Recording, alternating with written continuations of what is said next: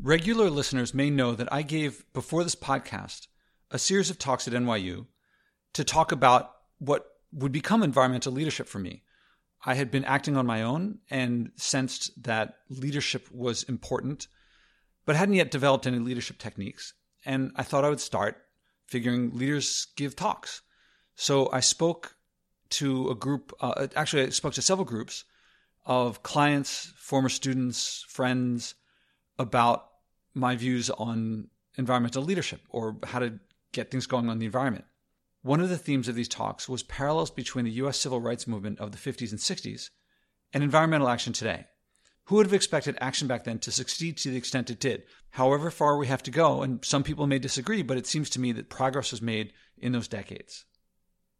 One attendee of these talks that I gave, a friend who's black, told me that once I spoke about civil rights, as a friend, he listened, but as he put it, as a black man listening to a white man, he disengaged.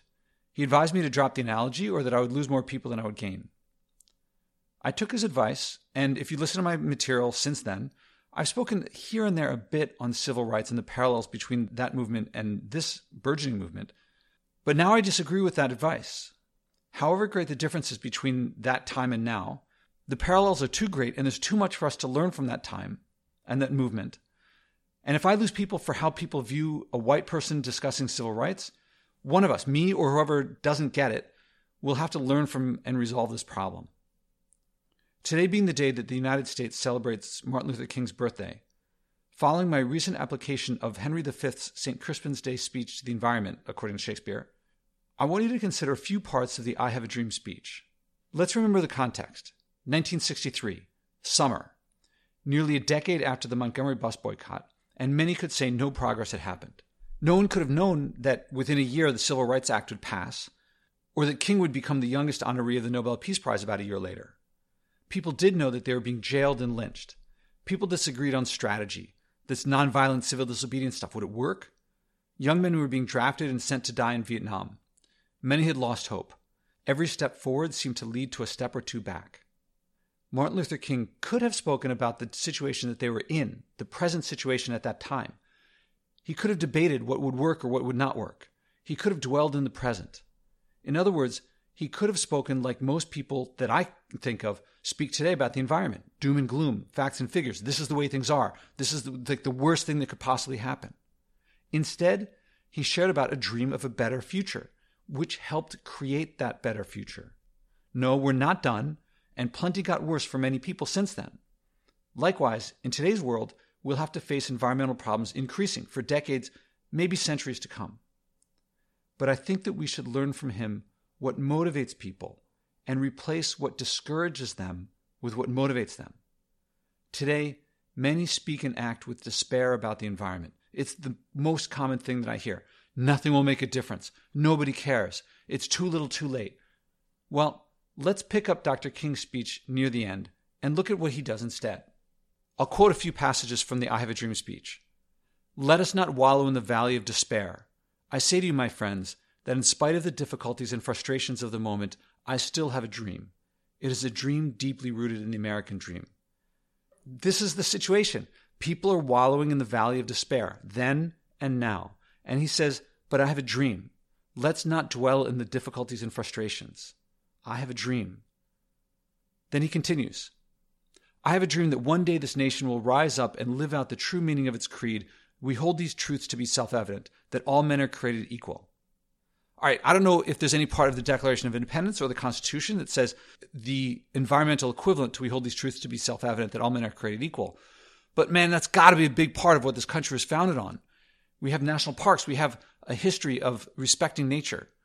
And that is to me, must be a part of the American dream of clean air, clean water, clean land that we can be proud of. And we don't talk about this Americana, that this is a great part of this country, this tradition of, yes, there is a tradition of messing up the land, but there's also a tradition of preserving and conserving it. Going back to the I Have a Dream speech, a few sentences later, Dr. King says, I have a dream that one day even the state of Mississippi, a desert state, sweltering with the heat of injustice and oppression, will be transformed into an oasis of freedom and justice. There are a lot of, pla- back to me again, there are a lot of places in this country that are more environmentally protective and some that are environmentally, they're really falling apart. I mean, you know about death zones coming out of the mouth of the Mississippi all throughout the Gulf of Mexico because of what we're doing with the land all up and down the Mississippi. And you know about Superfund sites where things were dumped and who knows how long it'll be before they're livable again. You know that there are going to be some places that could well be underwater within our lifetimes. Those are places that we could switch. We could make them healthy places to be. We could. And just to dream about that is not crazy. He continues. This is one of some of the most famous lines. I have a dream that my four children will one day live in a nation where they will not be judged by the color of their skin, but by the content of their character. Many today still think this is a crazy thought. People back then must have thought it was crazy, but you can dream it. And is it so crazy for me today to dream that maybe one day people, it'll be hot in the summer and they could turn on the air conditioner, but they'll think to themselves, maybe it's not that uncomfortable. And I know that this will pollute. Or they could fly to Machu Picchu or to wherever to do whatever. They could choose to live in ways where they live near the people so they don't just take for granted that they're going to fly. That executives of companies might choose not to package everything. All these things are possible. It seems to me that we could dream about these things and share these dreams and enjoy these dreams. So, jumping ahead a paragraph or two below. This will be the day when all of God's children will be able to sing with a new meaning My country, tis of thee, sweet land of liberty, of thee I sing. Land where my fathers died, land of the pilgrim's pride, from every mountain side, let freedom ring. And if America is to be a great nation, this must become true. I read this as pride. I read this as patriotism in his country, but also accountability.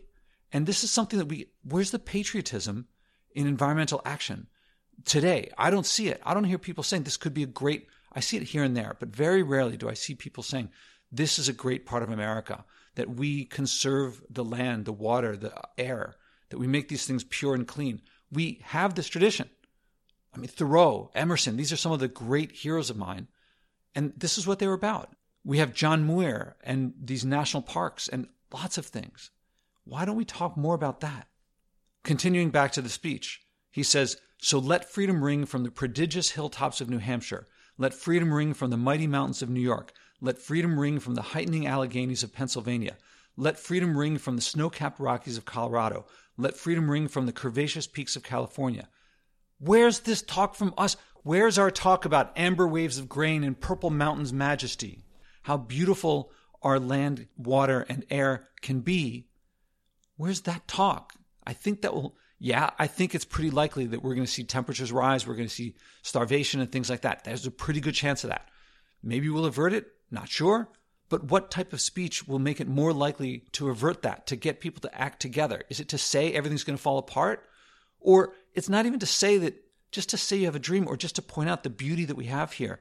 I think that will bring people together more. I'm not saying it's the only thing to do. I'm not saying be blind to what's happening. But what will motivate people? And he continues. But not only that, let freedom ring from the Stone Mountain of Georgia. Let freedom ring from Lookout Mountain of Tennessee. Let freedom ring from every hill and every molehill of Mississippi, from every mountainside. Let freedom ring. This is more, we can even find in the places that are the most environmentally degraded, we can still find ways to turn that around. In my lifetime, I think when I was a kid was when there were canals in the Northeast, in the Rust Belt, what's now the Rust Belt, that were on fire from so much pollution. We have PCBs all over the place. We have dioxins all over the place. And but a lot of the places are a lot cleaner. I remember a friend of mine in college talking about visiting his father in LA. My friend was from Chicago. When he went to go visit his father in LA, they went out the back of the house and his father pointed up and said, Look, we live at the base of this mountain. My friend looked up and there was so much smog that even though they were right there at the base of a mountain, he could not see the mountain. LA is not like that now. Now, one could say we've shipped our manufacturing, a lot of stuff overseas, and we're just creating more pollution elsewhere. One can say that we've simply dispersed it farther. And yet, there are also places where we've won victories that we can build on and get more and more victories. One of my big things is that we can look to other places where nations have voluntarily, without coercion, without authoritarian action, without forced abortions, they've gotten populations to lower, leading to more prosperity for everyone. This, to me, was unbelievable until I read this book recently, Countdown by Alan Weisman, which changed everything for me. Anyway, I wanted to talk about the I Have a Dream speech as one example of speaking about what could have been everything's horrible. Nothing's going to happen. We'll never get out of this. It's horrible. What I do doesn't matter. What you do doesn't matter. It's got to be governments and corporations changing. Well, here's an example of someone saying, of someone taking a different rhetorical approach and I believe being effective. We can do that today. We can learn from great leadership in the past.